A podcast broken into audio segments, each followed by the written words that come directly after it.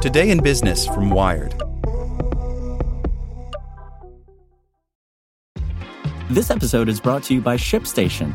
You know, some things take a lot of work, like sending little robots to far off distant planets. And just as that's challenging, so too is running a successful e commerce business, especially when there's so much to do. So I want to introduce you all to ShipStation. Now, I love using ShipStation because of its easy to use dashboard, which makes managing orders and printing labels a breeze and super smooth. Oh, and the customer service is just out of this world. It's exactly what you need to help grow your business. Sign up for your free 60-day trial at shipstation.com slash technews. That's shipstation.com slash technews. As a longtime foreign correspondent, I've worked in lots of places, but nowhere as important to the world as China. I'm Jane Perlez, former Beijing bureau chief for the New York Times. Join me on my new podcast, Face Off US versus China, where I'll take you behind the scenes in the tumultuous US China relationship. Find Face Off wherever you get your podcasts. Today in Business from Wired. Layoffs broke big tech's elite college hiring pipeline. Students from top schools used to waltz from Silicon Valley internships into lucrative jobs. Now, some are reconsidering their options. By Anna Kramer. Eva Xie did it right. She went to the highly competitive Bronx High School of Science in New York City and then MIT, where she studied math and computer science with a specialization in artificial intelligence.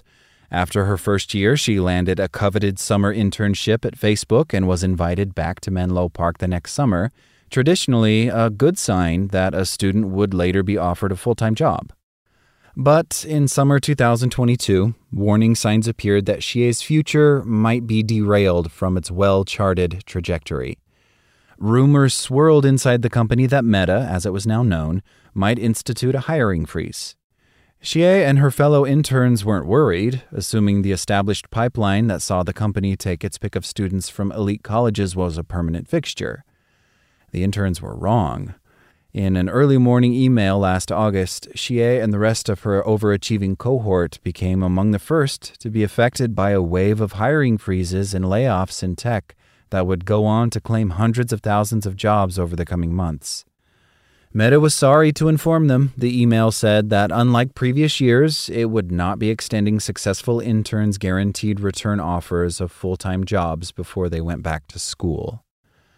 That fall, when Meta announced 11,000 layoffs, the company didn't exclude its high achieving interns. They laid off everyone who just started, including those who got the highest ratings during their internships, Xie says. That included MIT grads just ahead of her on the conveyor belt, which has, over the past decade, regularly brought new talent into the industry. In recent months, many former interns and recent grads have found themselves among the thousands of people laid off at the major tech companies.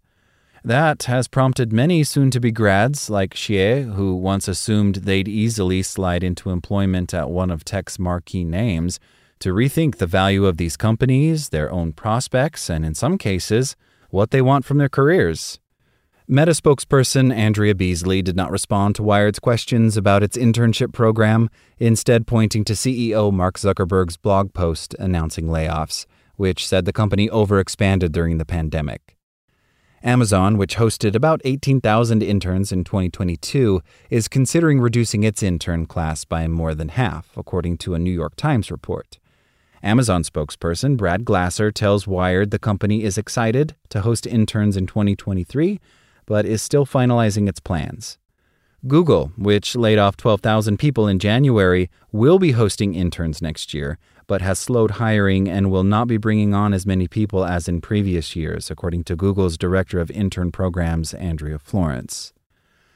Claire Ralph, Director of Career Services at Caltech, where about 40% of graduates go on to work in tech fields, has found herself counseling students worried about the recent reentrenchment. Caltech students are high achieving, and so they are often anxious. Certainly, the news is the focus of their anxiety right now, says Ralph, who also lectures in computer science. The connection between top rated computer science schools and the largest tech companies has previously functioned a bit like the largest gas pipelines well oiled, dependable, lucrative, and controversial. Glossy tech companies touted themselves as dream workplaces with unbelievable salaries. Entry level software engineers made as much as $183,000 at Google in recent years, and jobs fit for the brightest minds. That provided a regular injection of young and eager workers, but also created a system criticized for ignoring talent with non traditional resumes or backgrounds. Many students at elite schools bought into the marketing, shooting for the prestige, status, and salary associated with a job at a company like Google or Facebook. Though the largest tech companies are now more institutions than disruptive upstarts, often giving interns and new hires small, siloed tasks within their vast ecosystems, the combination of six figure starting salaries with a top tech brand has remained compelling. Understandably, parental pressure is often focused on the seeming stability of these big companies, Ralph says. In the past few years, especially, many smaller companies struggle to hire. Yet the fact that layoffs haven't excluded the graduates of the top schools cleanly illustrates an argument that labor experts, computer science professors, and unions have been trying to make for years. The skills required for most of the jobs that power these larger institutions do not actually require degrees from the world's premier computer science programs. If they did, Meta would hardly have choked off the internship pipeline it had spent years building, risking losing the trust of a generation of elite college graduates. Ralph encourages students feeling let down by that shift to instead consider the benefits of smaller companies. Because they can't pay top notch salaries or trade on a glitzy name, they have more incentive to hire engineers and interns with skills they actually need. And they also must make more of an effort to retain them by giving them substantive work and building inclusive workplaces cultures. I've long been a proponent of small and medium sized engineering firms. We cap the number of large firms that join our partner program, Ralph says. Despite the recent layoffs, tech jobs themselves are still abundant. While industry job postings have fallen slightly, the number of openings is about the same volume as in early 2018, according to data from industry group CompTIA's January Tech Jobs report. But many of those jobs aren't at the giant household name employers anymore. More than half of all tech jobs are actually outside the tech industry entirely, in fields like healthcare and finance, CompTIA's data shows. Some recent grads have begun rethinking their ambitions. Noah Backman, who graduated from University of Missouri with a degree in computer science in December, has started to accept this reality. When it comes to type of work, I have deviated a little bit away from just software engineering and I'm starting to look more at IT roles, he says. For students in the US from overseas, adjusting to big tech's new outlook is more difficult. Tech companies have traditionally been major sponsors of the high skilled immigrant visas that international students need to be allowed to stay in the country.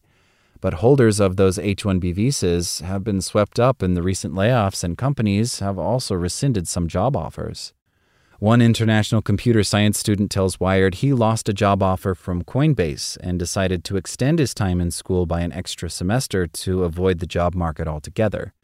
He spoke anonymously out of concern he could compromise his immigration process. This coming H 1B cycle in March will also be my last chance, so I'm worried about it, he says. But it's totally up to chance, so I can't really do much about it, he said. Ralph hopes that in the coming year, Caltech's internal tracking will show that student hiring for both internships and full time jobs is tilting towards small and medium sized companies. She's not terribly concerned about the job market for elite CS grads. The most high achieving teenagers and young adults could end up in places that are often more suited for the skills they're developing in school. Xie says some of her MIT peers remain quite anxious about their own prospects but she has embraced the opportunity Meta's internship shock presented. She had previously never questioned the well trod path she was taking, but is now planning, without regrets, to pursue further research in a computational neuroscience and machine learning lab for now, and expects to consider a higher degree after she graduates. Many of her peers are instead exploring quantitative computing jobs at hedge funds and proprietary trading firms. In real life, it's the skill set or the technical background that matters, she says and your ability to learn things. In the end, a job is just a job. It's more about what we want to achieve in our careers. Like what you learned? Subscribe everywhere you listen to podcasts and get more business news at wired.com/business.